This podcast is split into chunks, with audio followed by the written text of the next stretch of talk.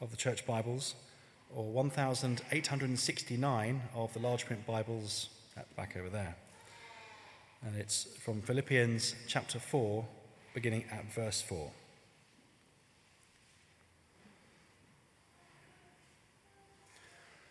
Rejoice in the Lord always. I will say it again rejoice. Let your gentleness be evident to all. The Lord is near. Do not be anxious about anything, but in everything, by prayer and petition, with thanksgiving, present your request to God. And the peace of God, which transcends all understanding, will guard your hearts and your minds in Christ Jesus. Finally, brothers, whatever is true, whatever is noble, whatever is right, whatever is pure, whatever is lovely, whatever is admirable, if anything is excellent or praiseworthy, think about such things. This is the word of the Lord. Thank you, Ben. I'm delighted that Angie Green is going to be speaking to us this morning. For those of you who don't know Angie, she is a member of our church family here. She's married to Chris, and they have Poppy and Thomas. Um, and Angie is speaking on anxiety, as I mentioned earlier, and I know that this is a topic that is very close to her um, heart. And um, she has a really interesting background for those of you that don't know. She has a mix. She um, has got pharmacy in the mix, um, psychology, and also teaching. And she's currently a teacher um, at a primary school. So I think that sort of mix will um, brings a great um, experience and insight into the topic of anxiety. So um, I don't mean that as a pressure, Andy, um, but we are really excited to hear from you. So why don't you come up and I'd love to pray for you before we start. So, Father, I want to pray for Angie that you would just fill her with your spirit now. I pray you'd take um, the words and thoughts and insights she's prepared and that we would hear them as you intend us to hear them. In Jesus' name, amen. Amen. Thanks, Bex. Thank you. It is so great to be here this morning. Um, I needed that worship this morning. I think sometimes you can come to church and you actually can just feel distracted. I, I, did come to church feeling distracted this morning, and it was just so good to be with you all to worship together. So thank you, Nay, and the band. Um, I was on the phone with a close friend a few months ago, and I was sharing with her that we were going to be exploring mental health issues at church. And I said to her that I was, um, I was asked to speak. And, um, and uh, I said I was going to be speaking on the topic of anxiety. And she went, Oh, yeah, Ange. Yeah, you've got loads of material on that. That's not going to be a problem. And um, I think she's right. I do. I do have a lot of material. In all honesty, um, many things have made and can make me feel anxious. Um, just to give you a few examples. Um, I used to wipe my children's mouths till they were practically red sore when they had just eaten Nutella, worried that some might transfer to some other child in the class who could have an anaphylactic reaction. And yeah.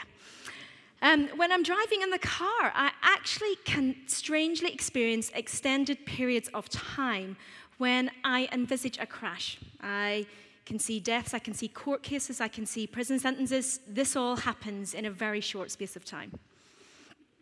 When um, um, I've also went through with the children um, first things. So whenever Pops and Tom were at an ice skating rink, literally I could barely look at them. I was like, "Oh, stop, stop!"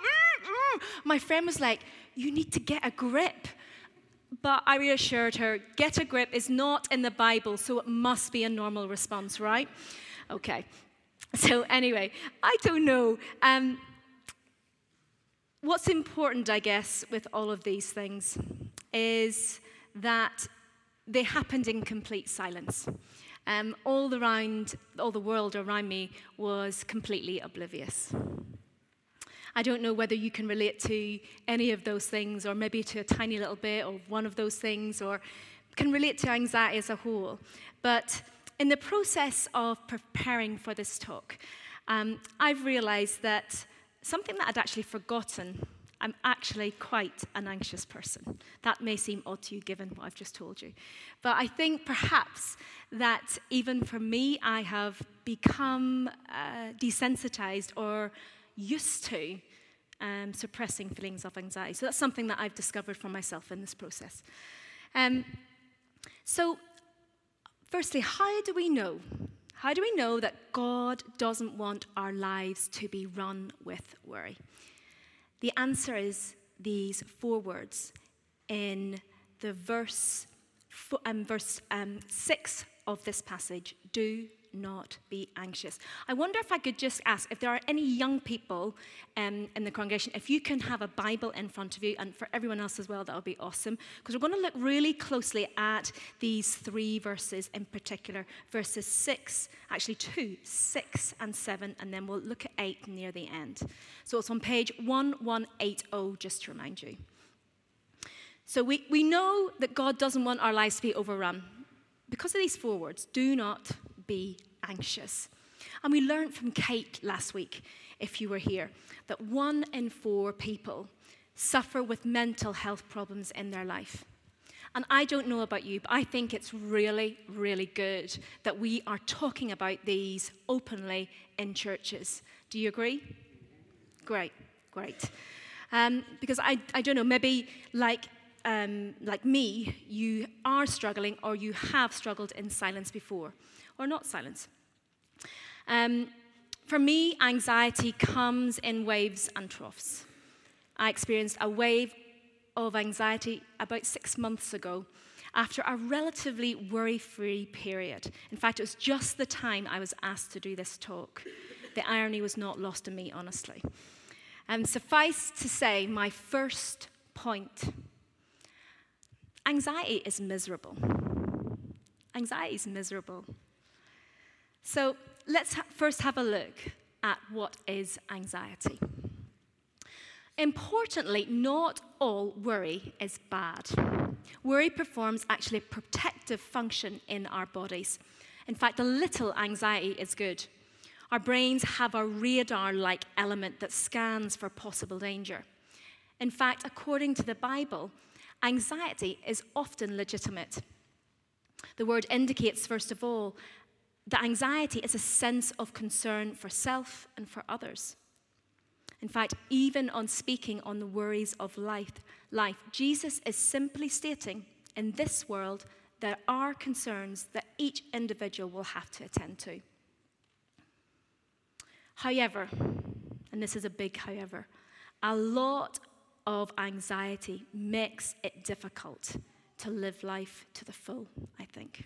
A lot of anxiety makes it difficult to take productive action. We move into what could be called fight, flight, and in my case, freezing. Toxic anxiety, we could term, is like the mental alarm system that never turns off. So, indeed, what we're thinking about here is we want to, we would love to experience freedom, more freedom from that problematic worry, that persistent, ongoing worry that steals our freedom, joy, and peace. So, anxiety is really common. Anxiety is normal. It can present as mild, moderate, severe, along a massive spectrum. And although I'm not going to be addressing these um, things today, I want to acknowledge medical intervention. Because I know that medical intervention will have played a really important and significant part in many people's recovery, possibly here this morning. And I believe that practices like CBT and other techniques really work beautifully in tandem with these verses. But I won't be exploring those today. My time is limited. So, how could you describe anxiety? Well, anxiety for me is that feeling that keeps me awake at 3 a.m. because I've said something two years ago and um, I can't get over it to someone. Anxiety is that paralyzing fear of what if? What if Poppy and Tom get sick? What if that lump is malignant? What if my husband leaves me? It's the fear that something we dread will possibly happen. If you're anxious, you can be full of dread, trepidation, trepidation and fear. I might question, what could possibly go wrong? My anxiety would reply, I'm glad you've asked. Will van der Hart, he's a pastoral chaplain at HTB, identifies two types of worry solvable worry, which can be addressed with simple actions. Have I left the oven on? Go and check. What if I sleep in? Set a second alarm. Get the idea? The second is a little bit more difficult. It's called floating worry. Let me give you a few examples. That person seemed off with me. Have I said something to offend them? I have a headache. I, I had, I've had three now in the past month. This could be something serious. Floating worry is a bit more tricky because, in actual fact, there may be no real problem to solve. Family lives, work pressures, personal situations, all these things, I think, contribute to the pain and uncertainty we experience in life. We are bombarded, all of us, with so many solvable and floating worries. But we've said before, it's not God's will that we face every day with dread and trepidation, right? These four words do not be anxious. They're going to be the focus of our talk tonight, um, this morning. I think they'll be familiar for lots of you, but I don't think they're that easy, at least not for me. So, my first point was anxiety is miserable. My second point is how can we deal with anxiety? Well, Paul offers us help in this passage. I want to set the scene a little. If anyone had a reason to be anxious, Paul did. He's 60 years old. He's in chains in prison. He's experienced beatings, shipwreck, illness. He's awaiting trial. Emperor Nero is killing Christians, and I think Paul might be at the top of the list. How can he say these words? It almost seems incomprehensible. Let's read verses 6 to 7. Thank you, Annika. I thought it'd be really good if we could read these together. Okay, I'll start. This could be go all very wrong. Do not be anxious but and anything, but in every situation by prayer and petition with thanksgiving present your requests to God. And the peace of God, which transcends all understanding, will guard your hearts and your minds in Christ Jesus. I love these verses because we see here Paul's not just telling us what to do, but how to do it. That's really important. And anxiety is, if we can put verse 6 back up, anxiety is the clear theme here. Right up front and central, do not be anxious. So it's number one. Verse 6 begins with do not be anxious, and the rest of that is about prayer. So we have anxiety and then prayer. And then verse 7, well, that's all about peace. So Paul is trying to connect these three things anxiety, prayer, and peace. What is the relationship between these three things? I don't know about you, but um, being told what to do just doesn't work for me. Trying to suppress anything results in the exact opposite, I think. Don't think of a green leprechaun. I say no more. When we read this again, though, we see that Paul's not just saying, don't be, don't be anxious, he adds, but, and he suggests the alternative. Don't be anxious, but pray. Don't be anxious, but pray. And it's n- not just that, there's another little word that's really important here and. Because following the encouragement to pray, peace comes. And peace is the fruit of the prayer and not just that, there's more. Peace has an effect on our anxiety. Can you see the circle? Look at this. If we go to the next verse. And the peace of God, which transcends all understanding, will guard our hearts and minds in Christ Jesus. So, what will the peace guard our hearts and minds from? Anybody? anxiety exactly? Okay. Um, the first verse of Proverbs 12 25 said this anxiety weighs down the heart. Anxiety weighs down the heart. On the other hand, its effect on our minds is slightly different. Poppy was at New Wine a few years back and she got very sick. We had to take her to hospital. And in the hospital bedroom, um, I frantically was Googling all the symptoms in a vain attempt to predict every possible outcome, to prepare for any scenario. That was a mind in serious overdrive.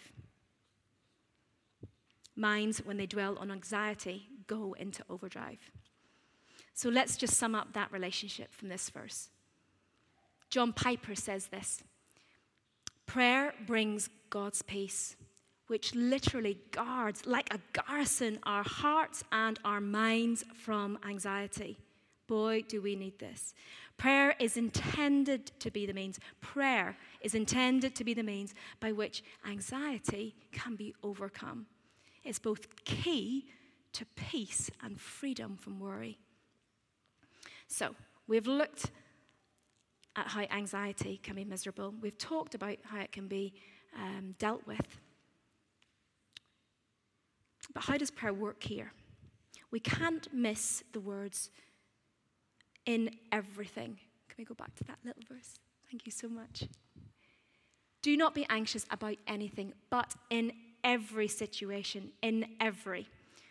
Here, Paul is exhorting us to worry about nothing and instead to pray about everything. And he uses three words. He uses prayer, which is general prayer. We can see that there. He uses petition, and this refers to asking for help. And then he specifically says requests, which are the specifics. The King James Version speaks of making known our requests to God. So God wants us to tell us what he already knows. But why is that important? I think in telling God what he already knows, sharing our deepest, most intimate concerns, we are bringing God and ourselves together.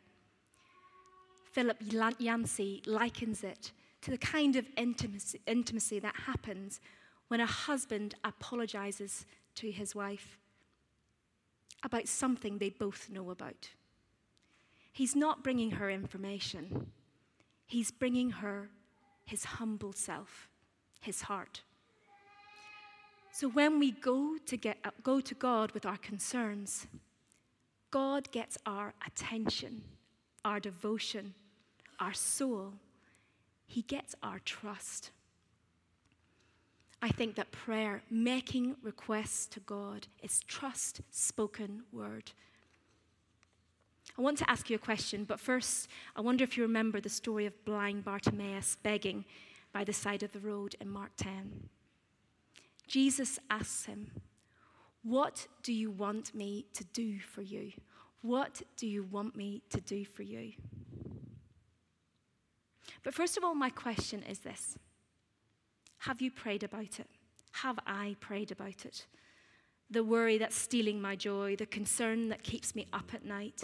Have I prayed about it? The habit that I can't break, perhaps a troubled marriage, a broken relationship, your job that's bleeding you dry.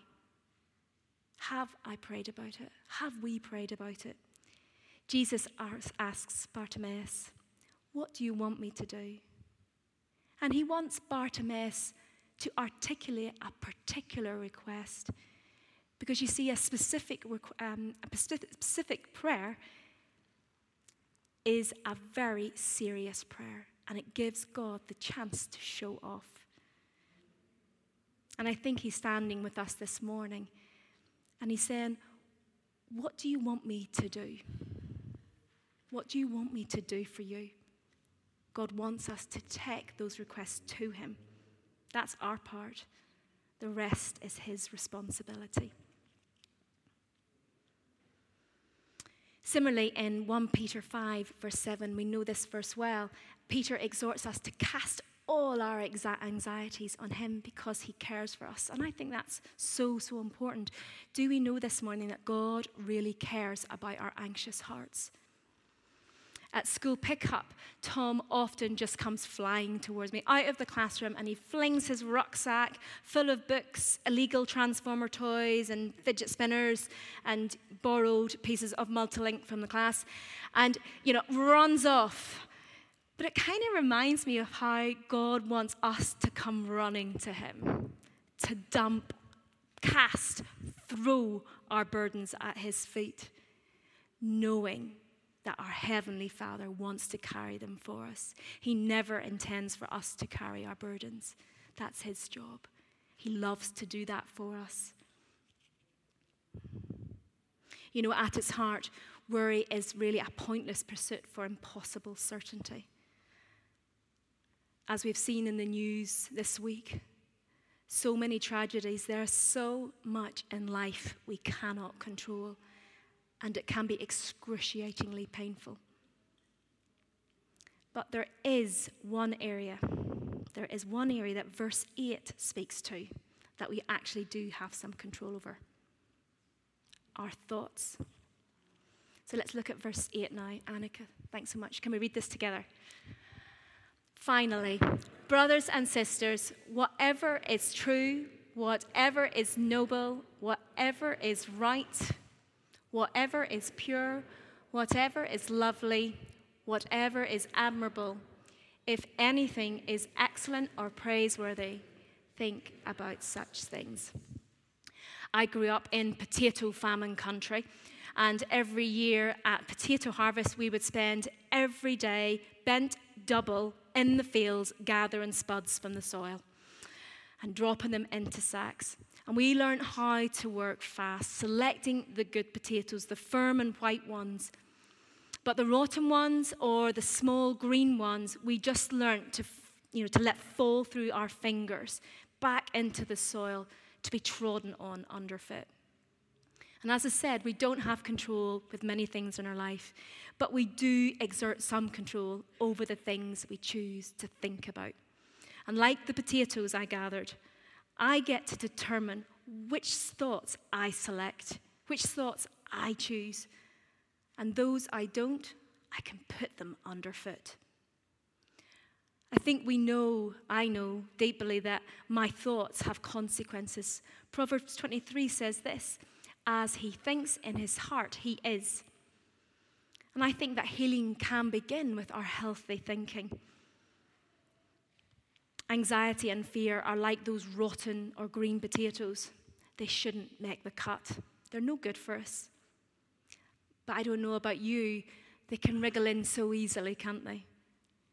But here's the good part God can help us with the power of His Spirit to direct our thoughts.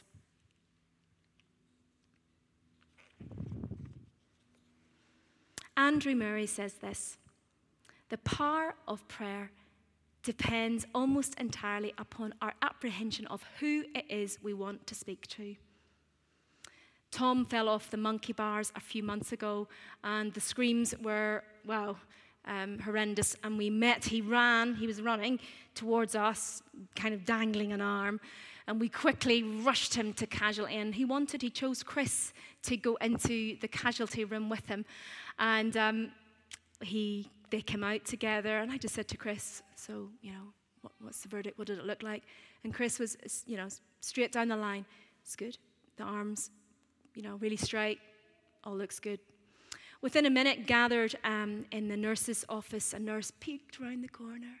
Oh, sorry, it's bad news. Two broken bones. and I was like, okay. Um, so I guess it really does matter who we're taking our problem to. The person probably needs to be qualified. That's all I'm saying. Don't give up your day job, Chris. Um, he needs to be qualified. Um, and I just want you to know today that when you cry out to God, um, whether it's in pain or in need, you have an audience with Jehovah Shalom, the Lord of peace when you cry over an answered prayer. It is Jehovah Jireh, the Lord that provides, that catches them. When you dare to whisper in the dark the worries that choke the living daylights out of you, It is the hands of Elohim, the creator of the world, that bears them. And when you are weary and exhausted and defeated, it is El Shaddai, the Lord Almighty, that holds you up.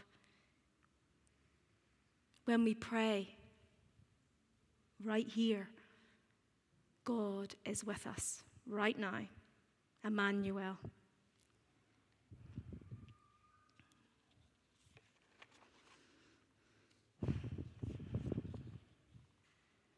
I like the story of Mary and Martha. Jesus is staying with Martha and her sister Mary. Mary's not that happy. Well, sorry, no, Martha's not that happy. Mary's doing great. She's sitting at Jesus' feet. It's debatable whether that literally meant she was sitting at his feet. But either way, Martha is upset and worried. She's doing all the work. And Jesus says this Martha, Martha, you are worried and upset about many things, but only one thing is needed. And Mary has chosen what is better, and it will not be taken away from her. We are worried, but only one thing is needed. This story is actually about being close to Jesus. The one thing that we can do in our worries is to choose to be close to Jesus. Like Martha, my worries can keep me upset in the kitchen instead of sitting at Jesus' feet. John Ortberg says it like this The single most powerful thing I can do to combat worry is to kind of use it as a prickly reminder to come and sit at Jesus' feet, to bring all my concerns, my worries, and place them at his feet. It's a bit like that anxiety peace exchange thing, isn't it? Again, we give him what he wants to carry, and in exchange, we get his peace.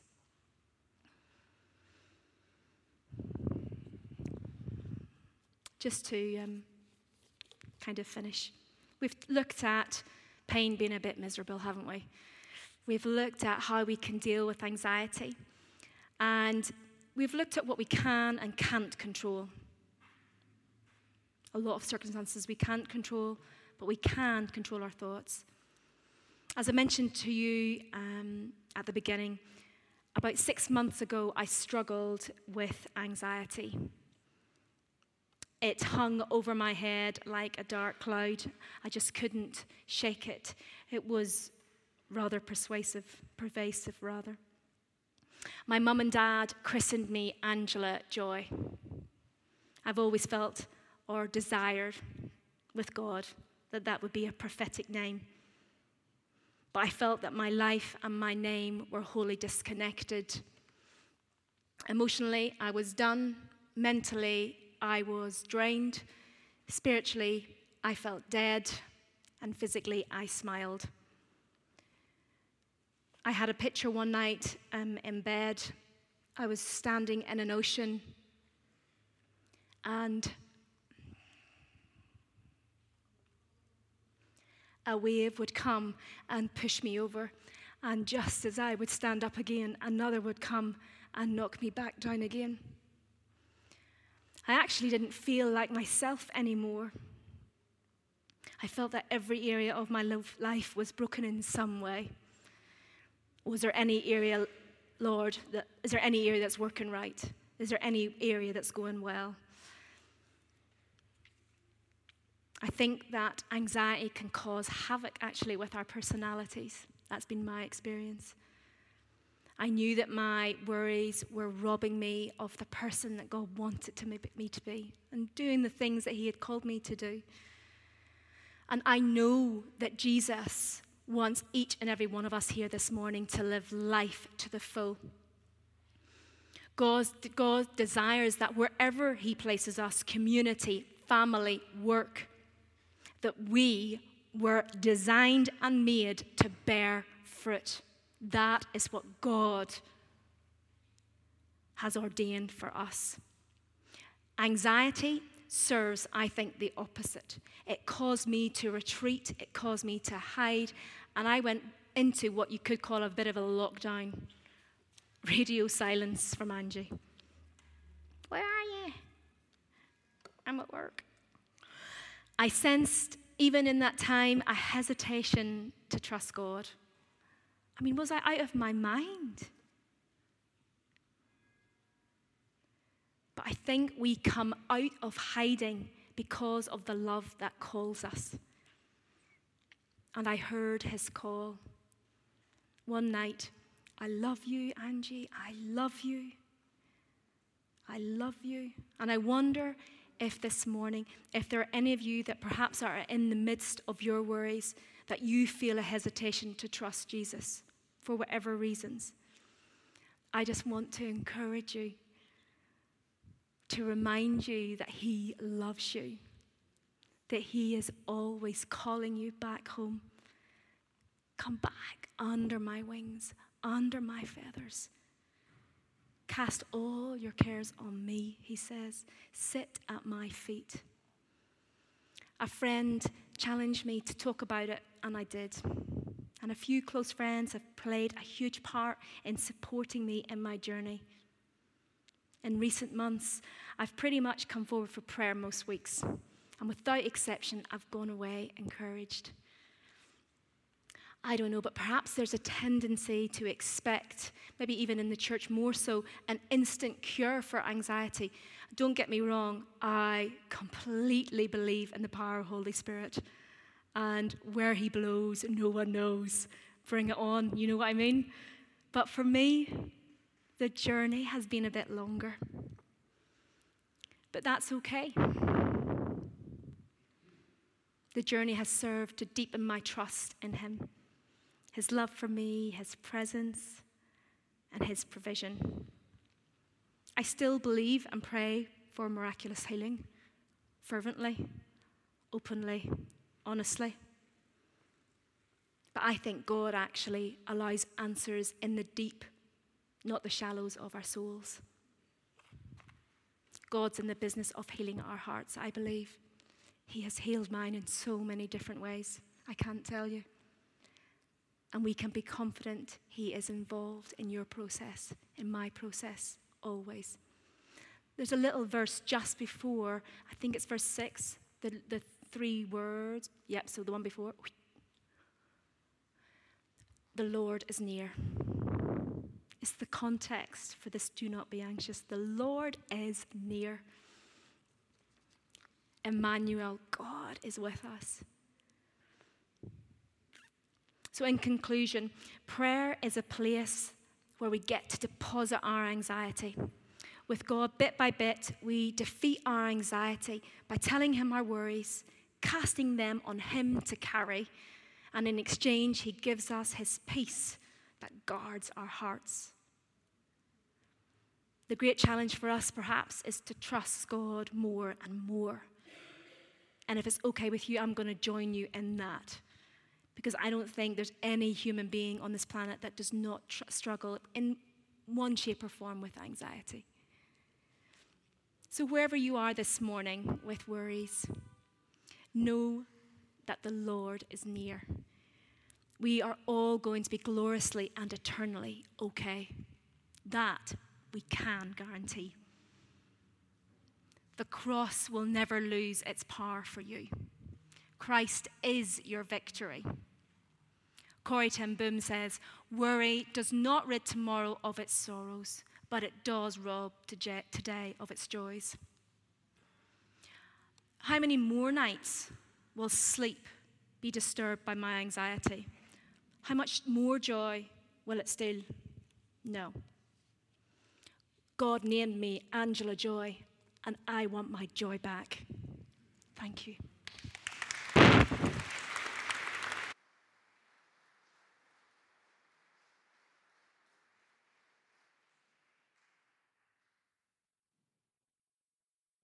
So much, Angie. Um,